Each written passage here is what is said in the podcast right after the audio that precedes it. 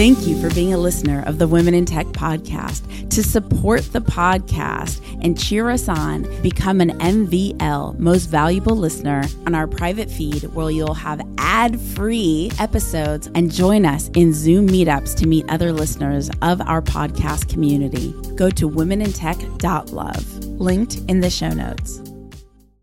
Welcome to the Women in Tech Weekly Remix episode. My name is Espree Devora, host of the Women in Tech Show. The show means a lot to me. The reason why I wanted to create the Women in Tech Show is I wanted to create a positive piece of content, something where people can listen and say, if she can do it, so can I.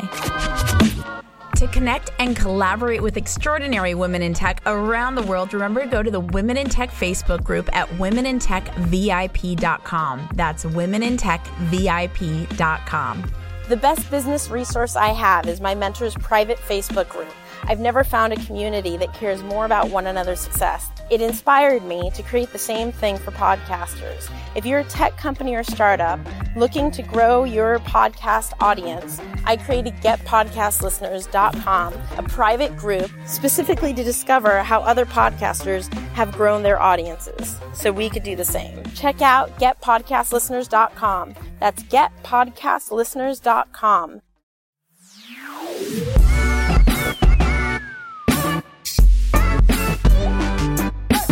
This is Christine Hong, CEO of Alby, the personalized podcast discovery app, and host of the New School podcast, where you get to learn about careers you don't normally get to hear about in the classroom.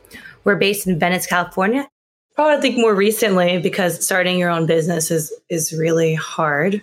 I think my PM experience it's made me really good at thinking about a really good user experience and how to stand out with that but usually it's been with apps like, you know, like Tinder is a dating app, right? What's going to make it stand out is a, a really amazing user experience. Like there's tons of dating apps out there. You know, you can make a dating app. It's very technically possible, right? Yeah. Um, so for me, like my training has really been in like creating an amazing user experience compared to others. That's how you stand out. But my idea I wanted to work on, unfortunately, that's what's going to make it stand out is my algorithm. And I have like no data science background. So that was really, really hard. I was like, God, it's like I'm working on Pied Piper, basically, yeah, where like yeah, the yeah. algorithm is a differentiator for my app, right? Because I'm a podcast discovery app and I have a very special process the way I'm doing that right now. And having to pick up data science and like create my database, I was trying to talk to as many data science experts as I could find. I'm like, how do I label data? I have no idea. Like, how do I create an algorithm for it? Well, I kind of learned that a little bit from programming, and then it's like, how do you do an ML algorithm later down the road? Collaborative filtering. I was like, what is that? Um, yeah. Yeah. I felt super stuck and I was working alone. You know, I didn't have, well, I had a co founder, kind of dropped out. Talk about that later. But um, okay. I was working alone and I was just like, man, what am I going to do? And then you kind of like look again at your skills. And honestly, the only skill I've really had has been people management and product ideas. So I was like, all right, I got to use my people management skills, right? Right. So I was like, all right, I got I just got to find someone who can do data science to help me out because clearly this is not working on my own and like I need to learn how to delegate because that's what I can do. And put like a data science intern position and it was unpaid. I mean, I was incredibly honest on it. I was like, "Hey, like I need help in data science. This is what we're doing. I have no funding because um, I don't want to get funding until after we get real users. So I was like, I don't funding. I can't pay you. Um, this is really kind of like a trial, like dating kind of before we decided yeah. we want to get married. So I was like, I would love to have someone's head of data science down the road. That's why like I very much focus on culture fit and passion right. for the project. Uh, and I was like, I guess I'll just post it to a bunch of places and see what happens, right? Yeah. And I got 800 applicants for that. What? Eight? What? Where'd yeah. You, that's insane. Where'd you post it? Um, I posted everywhere I could find. I posted like on all these Facebook groups, like, you know, like student Facebook group, different tech Facebook groups. Um, I posted on Indeed, ZipRecruiter, LinkedIn, any job site I could That's think of. So cool. And then how did you filter through the 800? What was your system at that point to find a quality person? Yeah, you know the best thing about the thing about a startup is like you're you're like just every day it's just like a new problem because you just kind of like learn as you go.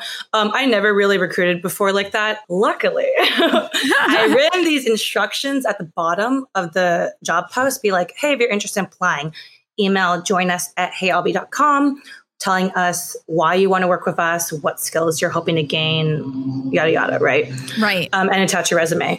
And that was the easiest filter right there. Because I had just done it to like kind of put all my applications in one place because uh, I was doing all these posts. But actually, that was the godsend because it's like, if you can't read a job post, exactly. Do I, do I want to hire You're you? not going to catch all the details. Totally. Right. Right. One.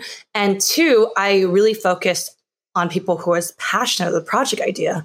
So if they were actually reading the post and they were into the idea, they would email me. So I only had 55 who actually emailed me.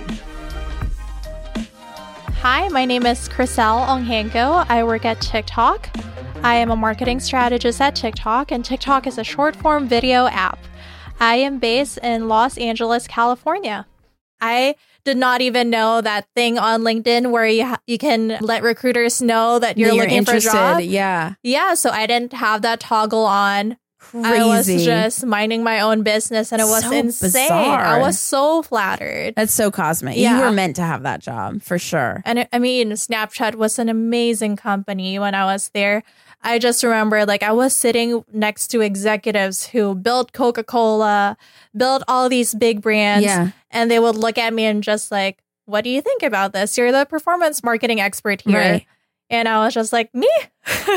How long were you there for? About a year. So it's 11, 10 months. What do you think is the best thing that you learned from that experience? Like something that everybody listening can walk away with and apply to their own lives? I'm sure there's so many. One of the best things. Yeah. Yeah, I mean, I think people there are so so passionate about what they're doing. You know, like people live and breathe the part of the puzzle that they are working on. Right. But at the end of the day, they're always willing to learn from other people. Like they know that they will never be experts in everything and that's something that I mm. really valued in my heart that they can look at me and say, "You're the expert in this. What do you think?"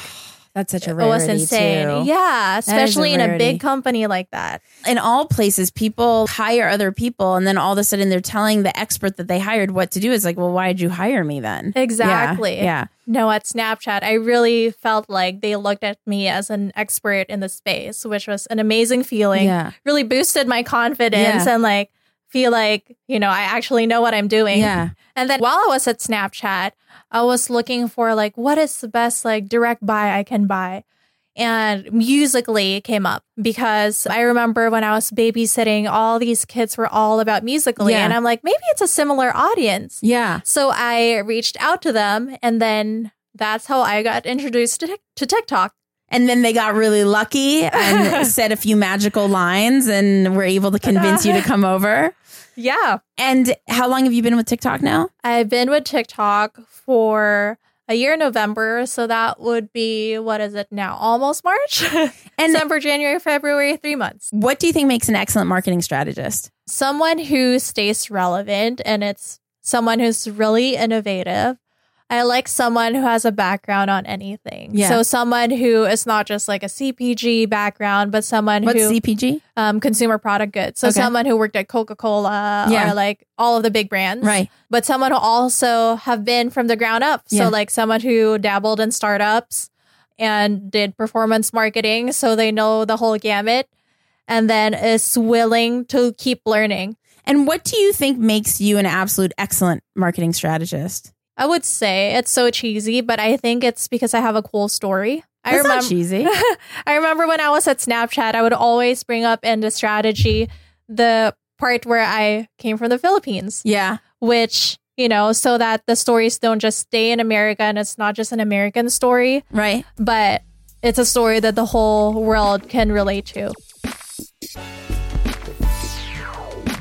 This is Lauren Popish, and I'm the founder of The Wave Podcasting, a company dedicated to helping women tell their unique stories through podcasting. And we're based in Los Angeles, California.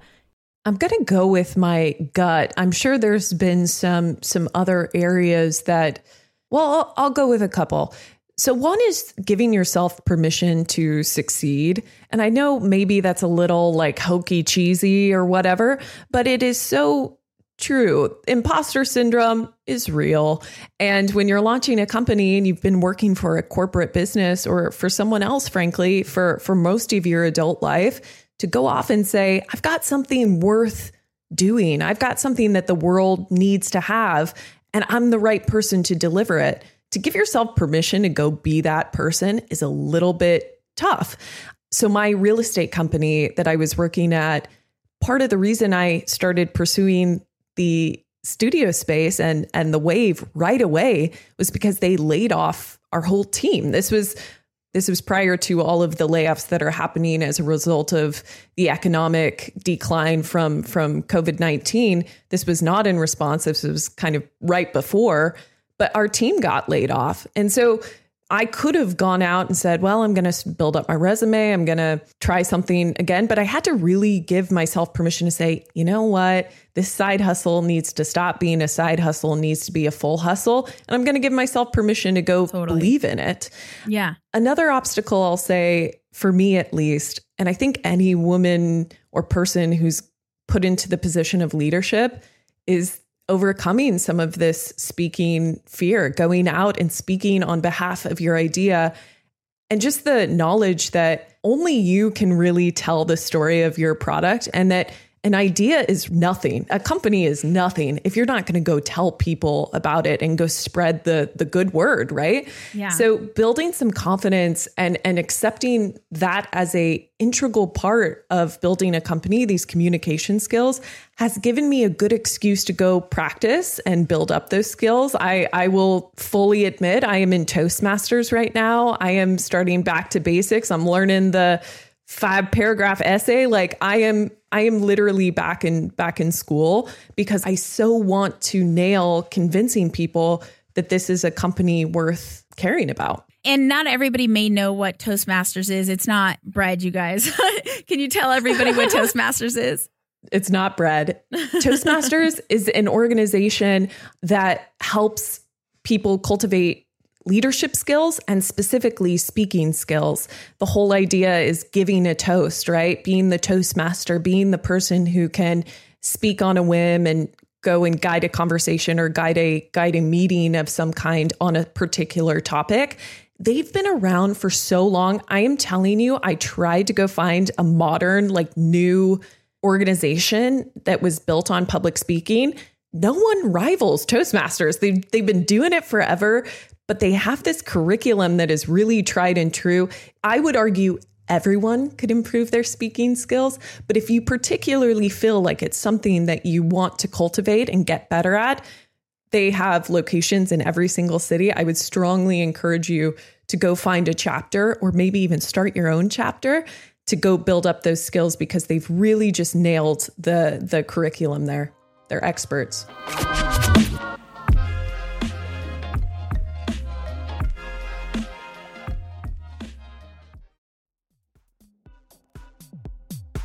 The Women in Tech podcast is hosted and produced by me, Espree Devora, with help from Janice Geronimo. Edited by Corey Jennings. Production and voiceover by Adam Carroll. And music from Jay Huffman Live and Epidemic Sound. The Women in Tech podcast is a We Are Tech.fm production.